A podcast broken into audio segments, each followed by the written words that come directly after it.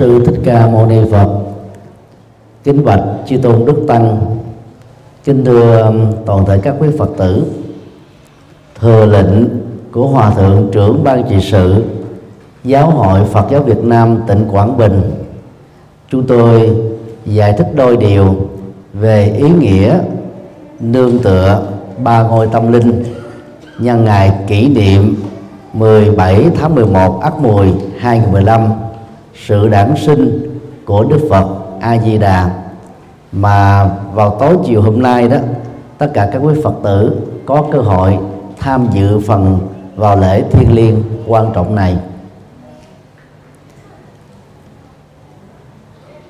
Điều một, nương tựa ba ngôi kim cương.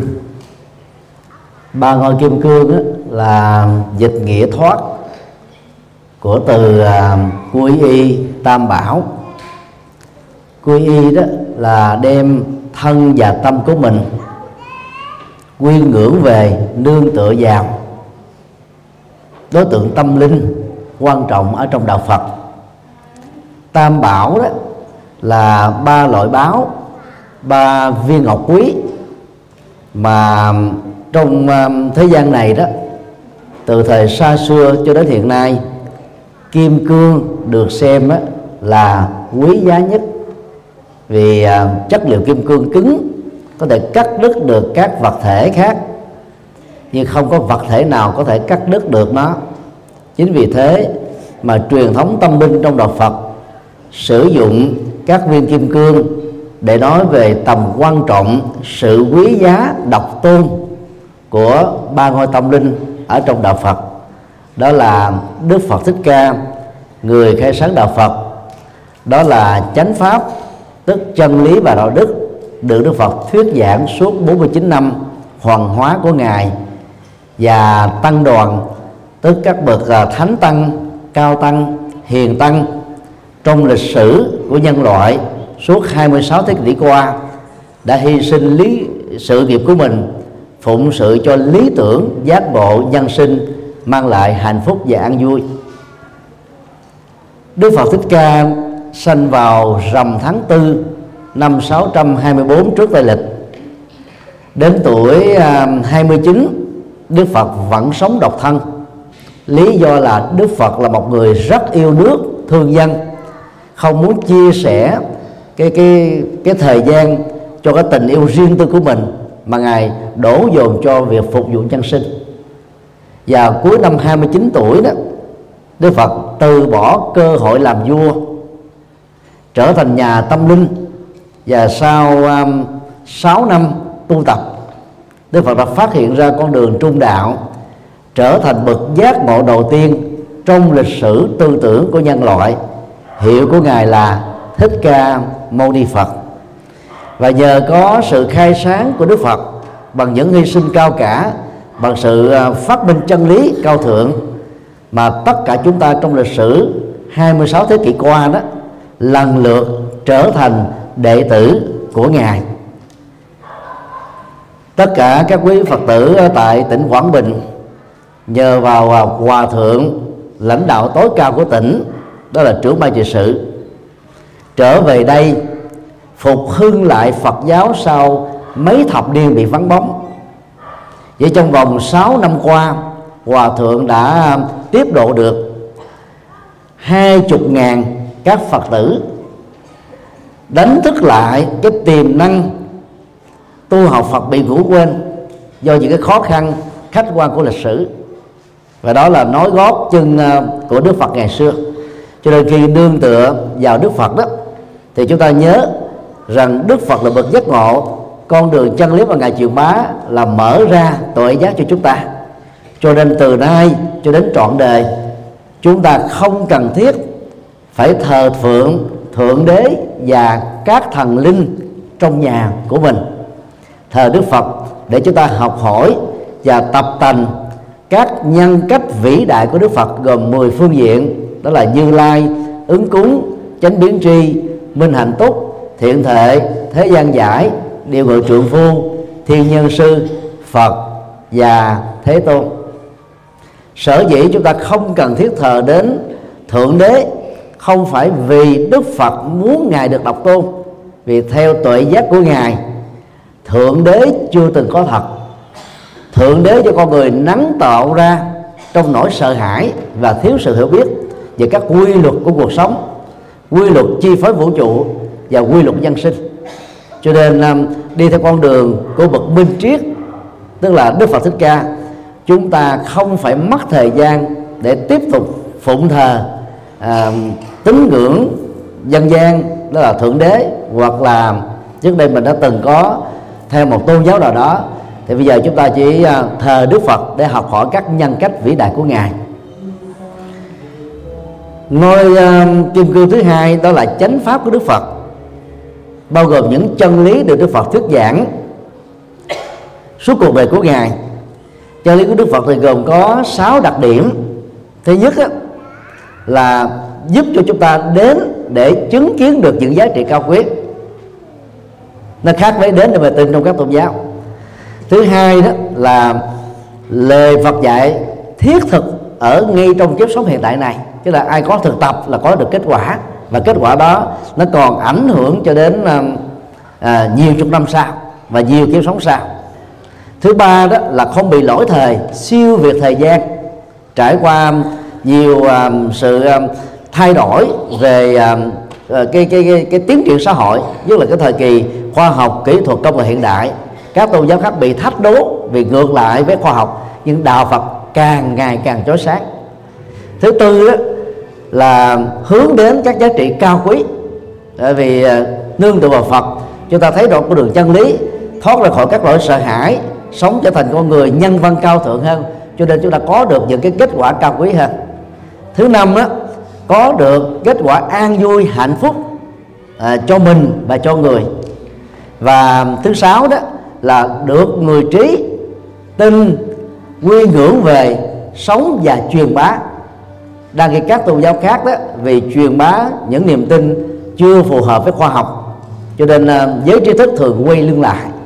Đó là sáu đặc điểm của chánh pháp Phật mà à, khi à, nương tựa vào chúng ta thấy như là chúng ta hướng lấy được viên kim cương soi đường dẫn lối chúng ta trong đời và tôn thờ chân lý của Đức Phật dạy đó trong mỗi tư gia trên bàn thờ Phật và gia tiên của mình chúng ta phải có các quyển kinh Phật những quyển kinh thuộc pháp môn do hòa thượng sư phụ của mình à, hướng dẫn. Ngoài ra chúng ta cần có thêm cái quyển kinh à, pháp cú là danh ngôn chân lý Phật dạy. Rất gần gũi rất thiết thân và nhiều thêm à, các quyển kinh khác để chúng ta đọc lại nghiền ngẫm và thấm nhuần được những chân lý để áp dụng trong đời sống thực tiễn. Nương tựa vào tăng đoàn bao gồm các vị thánh tăng chứng quả từ a la hán trở xuống đến các vị cao tăng đóng góp cho sự phục hưng truyền bá chân lý Phật trên toàn cầu. Và những bậc à, hiền tăng tức là từ bỏ cơ hội sự nghiệp thành công vị thế xã hội dấn thân vào trong Phật pháp để phụng sự nhân sinh dẫn dắt người đời đó tìm đến chân lý của Đức Phật và sống an vui hạnh phúc trong đời. Và do đó đó tôn thờ các vị thánh hiền tăng chúng ta không nên nghe theo những lời dẫn dắt của những người thiếu kinh nghiệm tâm linh à, thiếu sự tu học chân lý. Và trong nhà chúng ta đó ngoài bàn thờ Phật chúng ta cần phải thờ ông bà tổ tiên để giữ được cái văn hóa uống nước nhớ nguồn.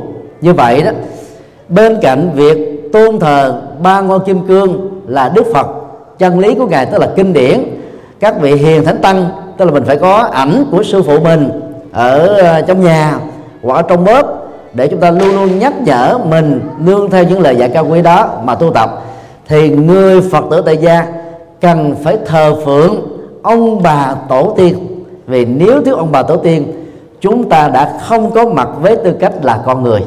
Cho nên phải nhớ được điều này để chúng ta sống đời sống cao quý, có văn hóa nhớ ơn và thực hiện văn hóa đền ơn đối với những người đã giúp cho chúng ta có mặt với tư cách là cuộc đời, con người. Điều hai, học tập năm điều đạo đức, lát nữa hòa thượng bổn sư của tất cả các quý phật tử sẽ truyền trao năm điều đạo đức phật dạy mà theo đánh giá của các ngài nghiên cứu về luật pháp đó, có thể trở thành nền tảng hạnh phúc cá nhân, gia đình, cộng đồng, xã hội quốc gia và toàn thế giới. Toàn bộ các nền luật pháp tiên tiến nhất trên thế giới đều đặt trên nền tảng 4 phần 5 của năm điều đạo đức Phật dạy thôi. Mà nhờ đó đó, cái công bằng xã hội được các giá trị cao quý của con người đó được là tuyên dương và được sống với. Năm điều à, đạo đức Phật dạy bao gồm như sau. Thứ nhất, không giết người và các loại động vật phát nguyện, xây dựng hòa bình, thương yêu lời vật, bảo vệ môi trường sinh thái. Đây là điều đạo đức rất quan trọng. Bởi vì à, thế giới hiện nay đó, chúng ta đang à, nỗ lực để à, hướng tới cái sự hòa bình trên toàn cầu. Nhưng vẫn còn đó các chủ nghĩa khủng bố, chiến tranh khủng bố, chiến tranh ý thức hệ, chiến tranh vì quyền lợi kinh tế và nhiều cuộc chiến tranh rất là vô nghĩa khác. Và do đó, học theo lời Phật dạy đó chúng ta tôn trọng hòa bình, kêu gọi hòa bình, xây dựng hòa bình. Còn trong trường hợp đất nước lâm quy, thì Phật giáo cho phép chúng ta thể hiện cái lòng yêu nước, giữ vững biên cương bờ cõi. Nhưng khi làm công việc đó, đừng để cơn hận thù dẫn dắt mình, mà phải để cho lòng từ bi, cái cái dũng khí cao thượng và trí tuệ cao quý đó dẫn dắt chúng ta để mang lệ lạc cho đất nước được độc lập chủ quyền và người dân á, không bị ờ, nạn dọc ngoài xâm gây cho khổ đau. Thì giờ đó đó cái quả phúc này nó lớn hơn các nghiệp sát mà chúng ta làm. Cho nên đó là trường hợp chúng ta có thể chấp nhận sự ngoại lệ. Còn các tình huống còn lại đó kẻ nào phạm pháp á, chúng ta không nên đối đầu xung đột va chạm lỗi trừ. Chúng ta hãy để cho luật pháp làm công việc công bằng xã hội đó. Thứ hai là không trộm cắp ngược lại chúng ta phát nguyện từ bi, chia sẻ các sở hữu hợp pháp của mình cho các mảnh đề kém may mắn và bất hạnh hơn chúng ta. Về phương diện này đó, thì một mặt chúng ta đã tôn trọng các sở hữu hợp pháp của người khác. Những gì không cho thì không được lấy. Còn cái gì người ta hiến tặng mình, ta ta biếu cho mình, đừng tự ái.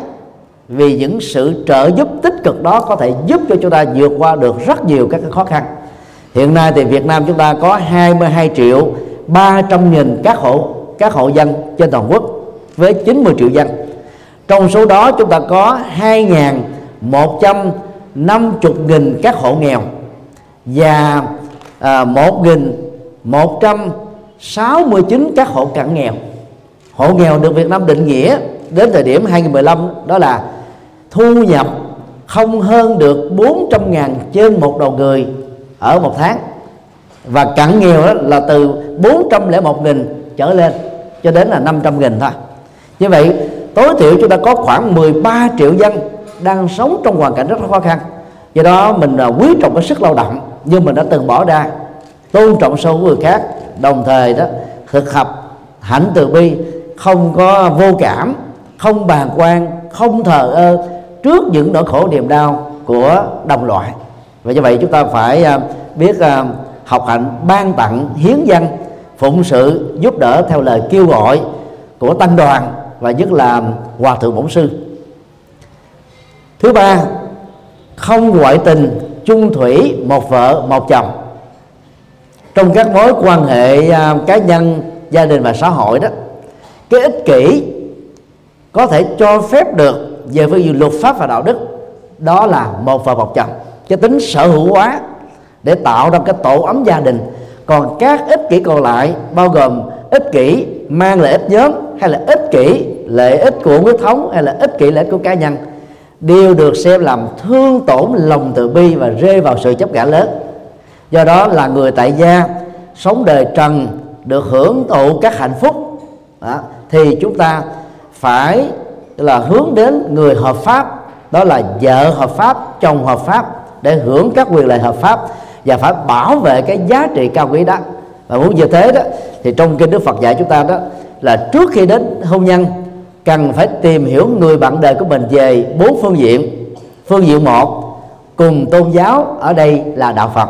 Để chúng ta có thế giới quan, nhân sinh quan, đạo đức quan, xã hội quan giống nhau. Do đó chúng ta không có bị va chạm về cái cái tầm nhìn, sự biết, lối sống, quan điểm, khuynh hướng bao gồm là giáo dục con và tương lai của con cái. Phương diện thứ hai đó là chúng ta đó cùng đạo đức, tức là cái chuẩn mực nhân cách phẩm hạnh đạo đức giữa vợ và chồng trong tương lai đó, nó phải là 80 với nhau. Chứ một bên thì chuẩn mực, một bên đó thì à, là ăn chê thì không thể nào bền vững với nhau trong đời. Phương diện thứ ba đó là đồng sự hiểu biết. Ngoài cái tình yêu mà phần lớn đó, cái chất dẫn của nó là cảm xúc. Nó mang cái cái cái cái cái, cái hơi hám của cái tình cảm quá nhiều. Thì sự cùng hiểu biết sẽ giúp cho tình yêu được thăng hoa. Yêu mà thiếu hiểu biết đó dễ biến người mình yêu trở thành là cái cái um, cái rào cản hay là cái cái dây xiềng xích cái sự trói buộc rất là khó chịu. Cho nên tăng cường sự hiểu biết lẫn nhau hiểu biết lý tưởng của nhau cá tính của nhau sự nghiệp của nhau hành động của nhau lời nói của nhau ứng xử của nhau để chúng ta không chấp lẫn nhau cao thư cao thượng tha thứ bao dung để bỏ qua các lỗi lầm cùng xây dựng tương lai tươi sáng. Và phương diện thứ tư đó là đồng đó, sự rộng lượng tức là biết chia sẻ biết cúng dường biết bố thí biết giúp đời biết cứu người. Và nhất là trong giai đoạn hiện tại này đó chúng ta cần phải biết chia sẻ là các cái giá trị sự sống của chúng ta như là mô tạng và thi thể sau khi chết để chúng ta có thể có khả năng cứu giúp được từ 8 cho đến 10 người thoát qua được cái chết và tái sanh thêm một lần thứ hai ngay khi còn sống. Và bằng cách đó đó đời sống gia đình đó chúng ta sẽ rất là hạnh phúc trăm năm là hảo hiệp. Điều đạo đức thứ tư là không lừa gạt.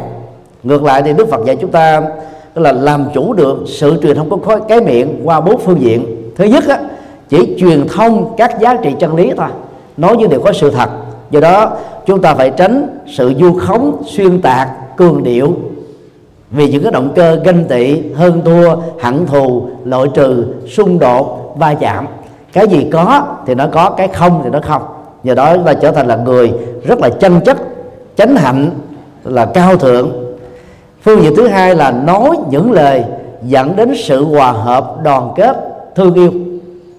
Chứ không làm cho người ta bị phân hóa, không có ờ, nói lưỡi đôi chiều không gây à, những cái sự hiểu lầm không tạo cho vấn đề trở nên nghiêm trọng. Những cái đổ vỡ hiểu lầm đó có được lời nói và và can thiệp cũng như là là thương tiếc của chúng ta đó thì hai bên đó đang đó, đổ vỡ trở nên được hòa thuận. Phương diện ba đó là nói những lời với ngữ điệu và nội dung có cái tố chất văn hóa và lịch sử chúng ta không dùng lời văn tục lời à, nặng nề ngữ điệu khó nghe căng thẳng giận dữ, bực tức, khó chịu. Nhờ đó có người nghe những cái nội dung truyền thông chúng ta đó, dù là không thích chúng ta, vẫn phải làm theo những điều cao quý được chúng ta chỉ dẫn hay là góp ý. Và phương diện thứ tư đó, là nói những đề mang lại giá trị và có ích, chứ không nói tán gẫu, nói để đốt cháy thời gian, nói những lời thị phi, nói những lời không đâu vào đâu, nói tán dốc, vân vân. Vì những điều đó đó nó làm cho chúng ta đó tự mang rác rưới của những điều không hạnh phúc vào trong não trạng của mình và đồng thời chúng ta truyền mồi những cái rác rưới đó cho người thân cho bạn bè của chúng ta như vậy về phương diện đạo đức thứ tư này đó Đức Phật dạy chúng ta một nghệ thuật truyền thông bằng miệng và các phương tiện tương đương bao gồm email, internet, các trang blog cá nhân, các hệ thống truyền thông tương đương bao gồm truyền hình, radio, báo chí, tạp chí, vân vân. Nhờ đó đó, chúng ta tăng trưởng uy tín và tăng trưởng các cái giá trị cao quý về tình người trong truyền thông. Điều đạo đức thứ năm là không sử dụng các loại độc tố gây sai, bao gồm ma túy, rượu và các độc tố khác ma túy bây giờ thuộc về đó là tội phạm quốc tế đó. còn rượu và những chất gây sai khác đó, phần lớn luật pháp các quốc gia cho phép tội giác của đức phật đi xa hơn các nhà chính trị một cái đầu và nhiều cái đầu. Ở chỗ đức phật thấy rất rõ khi mà điềm tĩnh đó, uống rượu vào người ta có thể làm chủ được bản thân có người đi đi ngủ. Nhưng phần lớn trong các tình huống còn lại rượu vào thì lề ra mượn rượu giải sầu đó thì sầu thêm nặng. Và do đó đó người ta bị rủi ro rơi vào tình trạng trộm cắp hiếp dâm lừa dối à, bạo lực thượng cắn chân, hạ cắn tay, và có các hành vi ứng xử kém văn hóa mà phản bỉ quan và ngược lại với cái nhân cách cao thượng mà người đó đã từng có ở trong đời. Và cái sơ suất đó đó có thể làm cho người đó hối hận cả một kiếp người mà vẫn chưa xong. Cho nên à, thực tập năm điều đạo đức Phật dạy như vừa nêu. Thì kể từ ngày hôm nay trở đi đó, chúng ta sẽ trở thành những người con Phật sống cuộc đời tỉnh thức có những giá trị cao quý ở trong cuộc đời. Và điều cuối cùng đó, mà chúng tôi à, muốn nhắn gửi đến các quý Phật tử rằng chúng ta hãy nên tình nguyện trở thành các hoàng pháp viên cư sĩ. Từ à, năm 2007 cho đến ngày hôm nay đó giáo hội Phật giáo Việt Nam và ban hoàng pháp trung ương của giáo hội cũng như ban hoàng pháp các tỉnh thành hội trên 63 tỉnh thành có chủ trương đào tạo và huấn luyện ngắn hạn, các cư sĩ trở thành những cánh tay nói dài của đạo Phật trong gia đình của mình, ở nơi mình làm việc và trong môi trường mà chúng ta giao tế. Hòa thượng bổn sư của quý vị là người rất điểm mẫu về vấn đề này. Chỉ chưa đầy 6 năm, từ hai bàn tay trắng, từ một vị đó là đơn thân độc mã, rời bỏ các phật sự cao quý và thành công ở tại lào trở về đây để gánh vác cái nhiệm vụ rất quan trọng, đó là phục hưng phật giáo cho tỉnh quảng bình. Nơi mà chúng ta đã có một bậc cao tăng vĩ đại đã từng sinh ra và lớn lên tại làng xã này. Đó là trưởng lão hòa thượng trích Chi quang. Hiện nay là ngài 93 tuổi, vẫn còn minh mẫn sáng suốt và từng là linh hồn lãnh đạo của phong trào Phật giáo năm 63 để chống lại và bảo vệ Phật giáo trước sự đó là diệt vong của chủ nghĩa gia đình trị Ngô Đình Diệm và gia đình của ông ấy cũng sinh ra và lớn lên tại Quảng Bình này. Và việc phục hưng một đạo Phật đã bị mất mấy chục năm không phải là chuyện giản đơn. Nhờ cái tinh thần làm đạo cái đóng góp và vĩ đại và to lớn mà Quảng Bình đã có được hai chục ngàn Phật tử. Điều đó không phải là dễ làm. Vì bây giờ các quý Phật tử nương vào sư phụ của mình à, phát nguyện mỗi người đó tối thiểu một tháng, phải dẫn dắt được một người thân hoặc bạn bè hoặc nhân viên hoặc những người chúng ta quen biết trở thành phật tử, trở về chùa để giác để chính thức là nương tựa vào ba ngôi kim cương. Và như vậy bằng cách đó đó, trong vòng một năm, dân số phật tử ở tại quảng bình từ hai chục nghìn nó sẽ tăng trưởng rất là nhanh. Một năm chúng ta độ được 12 người và hai chục ngàn người. Cùng làm việc đó thì cái số lượng dân số phật tử sẽ gia tăng rất là nhiều. Và lúc đó đó, các quý vị sẽ trở thành là cánh tay nói dài của đức phật thích ca. Cánh tay nói dài của đức phật a di đà. Cánh tay nói dài của bồ tát quan thế âm. Và cánh tay nói dài của hòa thượng bổ sư mình và của tăng đoàn tại tỉnh quảng bình. Ở trong gia đình mình và ở những nơi mà chúng ta đang làm việc và sinh sống. Cho nên các quý vị hãy tận dụng cái ngày lễ thiêng liêng quan trọng này có những cái rung động tâm thức, có những cái thay đổi rất là lớn, có cái bước ngoặt lịch sử trong đời sống của chúng ta. Nếu trước đây đó, chúng ta sống với tính cách là một con người thôi. Con người luật pháp, con người xã hội, con người dân sự. Thì từ nay trở đi đó, chúng ta sẽ có thêm những cái chức năng mới, đó là con người đạo đức, con người tâm linh, con người phụng sự, con người chia sẻ những niềm vui, hạnh phúc, nụ cười từ Phật pháp cho những người hữu duyên với mình hãy làm công việc đó một cách năng động và tích cực. Để cho Phật giáo đã từng một thời, gọi là, vàng son tại tỉnh quan trọng này, thêm một lần nữa trở thành đó là hoa sen nở, trở thành đó là vườn thái dương. Và do đó đó, nếu ngày hôm nay bằng sự chấn động tâm thức, bằng hạnh phúc cao lớn, to lớn nhất mà từ trước đến giờ chúng ta chưa từng đạt được, thông qua lễ quy này chúng ta đạt được thì các quý phật tử hãy cùng với chúng tôi dâng cao tràn vỗ tay thật lớn để phát nguyện làm việc đó. Pháp âm đạo phật ngày nay xin khép lại nơi đây. Quý vị muốn thỉnh hoặc ấn tống các đĩa cd về Đại tạng kinh Việt Nam, các kinh sách do thầy Nhật Từ biên soạn, các bài pháp thoại, các CD về âm nhạc Phật giáo, cũng như muốn đóng góp vào các hoạt động từ thiện của đạo Phật ngày nay. Xin vui lòng liên lạc theo địa chỉ